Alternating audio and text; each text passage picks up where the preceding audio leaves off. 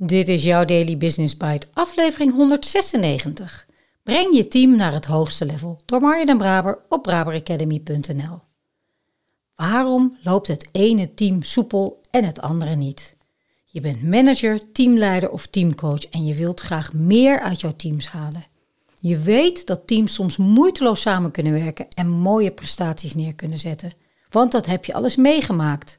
Maar vaak is het gewoon gedoe en je begrijpt niet precies waarom.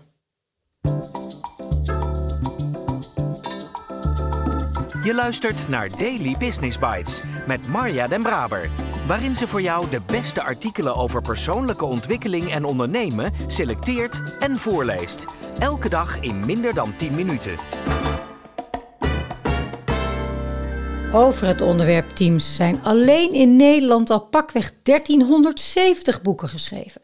Dat geeft aan dat men er toch niet over uitgeschreven raakt.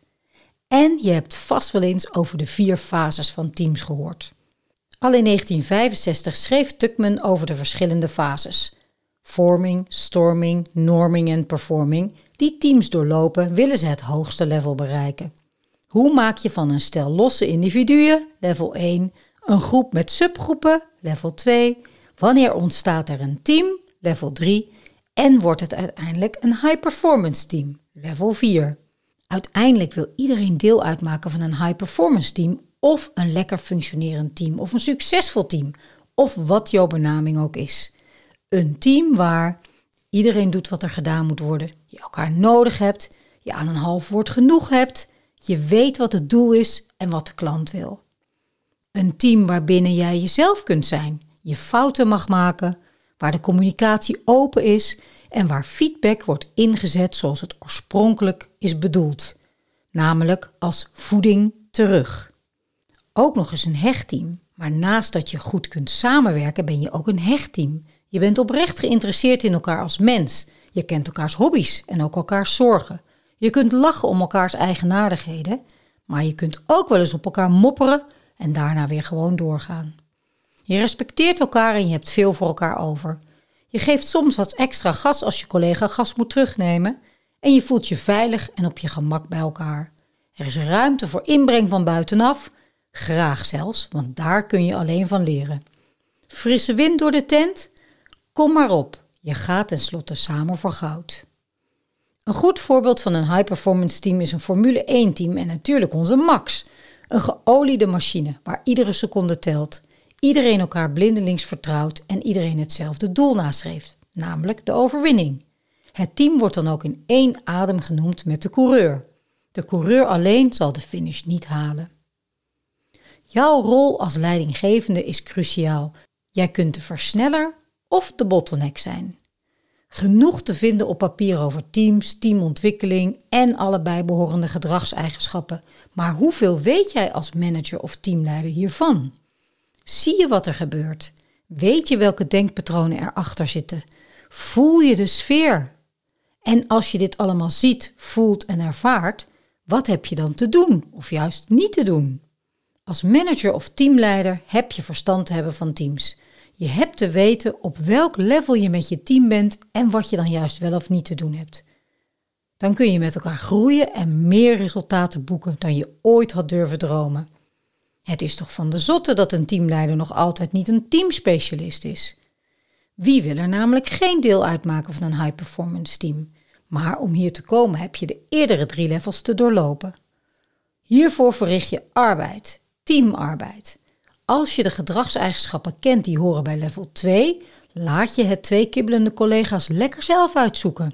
Met bemiddelen hou je dit namelijk alleen maar in stand. Een nieuwkomer in een bestaand level 3 team best een uitdaging voor hem of haar om je draai te vinden. Zij spreken allemaal al eenzelfde taal, zitten soms al jaren bij elkaar. Ieder lid van een Olympisch team is ooit begonnen bij de lokale sportvereniging en zal daar, als hij of zij er niet hard voor blijft knokken, best weer eens kunnen eindigen.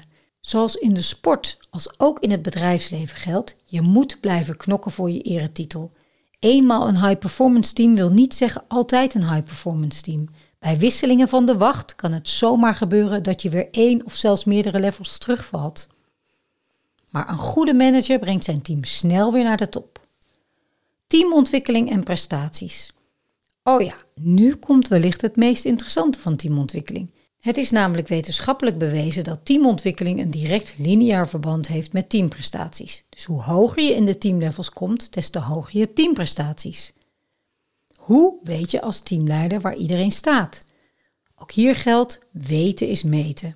Wij hadden al lange tijd een droom om een instrument te ontwikkelen waarmee je de resultaten van, van teamontwikkeling kunt meten. Meten is weten, want het gaat uiteindelijk om de resultaten. En dat is er. Een tool waarmee je als team vooral zelf aan de slag kan. Als je meer over teams weet, misschien wel expert wordt, dan maak jij nog meer het verschil. Er zijn in de literatuur zes succesfactoren te vinden die onomstootbaar aantonen dat er een lineair verband bestaat tussen het niveau van teams en resultaten. Daily Business Bites met Marja Den Braber. Je luisterde naar Breng je team naar het hoogste level door Marja Den Braber. Ha, maar nu wil je natuurlijk wel weten welke succesfactoren dat dan zijn. Ik heb ze al vaak genoemd in verschillende afleveringen, maar hier komen ze nog een keer op een rijtje. Veiligheid, psychologische veiligheid wel te verstaan. Verbinding, vertrouwen, vakmanschap, voortgang en voeding. Via de link in de show notes kun je direct een teamscan op 1 A4 downloaden. Dan weet je binnen 10 minuten meer en ook hoe jouw huidige team op alle factoren functioneert en dus ook presteert. Leuk om te doen als je teamleider bent, maar ook zeker als teamlid. Ik spreek je graag morgen weer.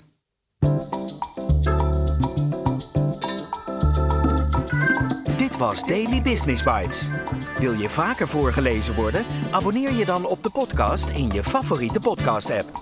Meer weten? Klik op de links in de show notes.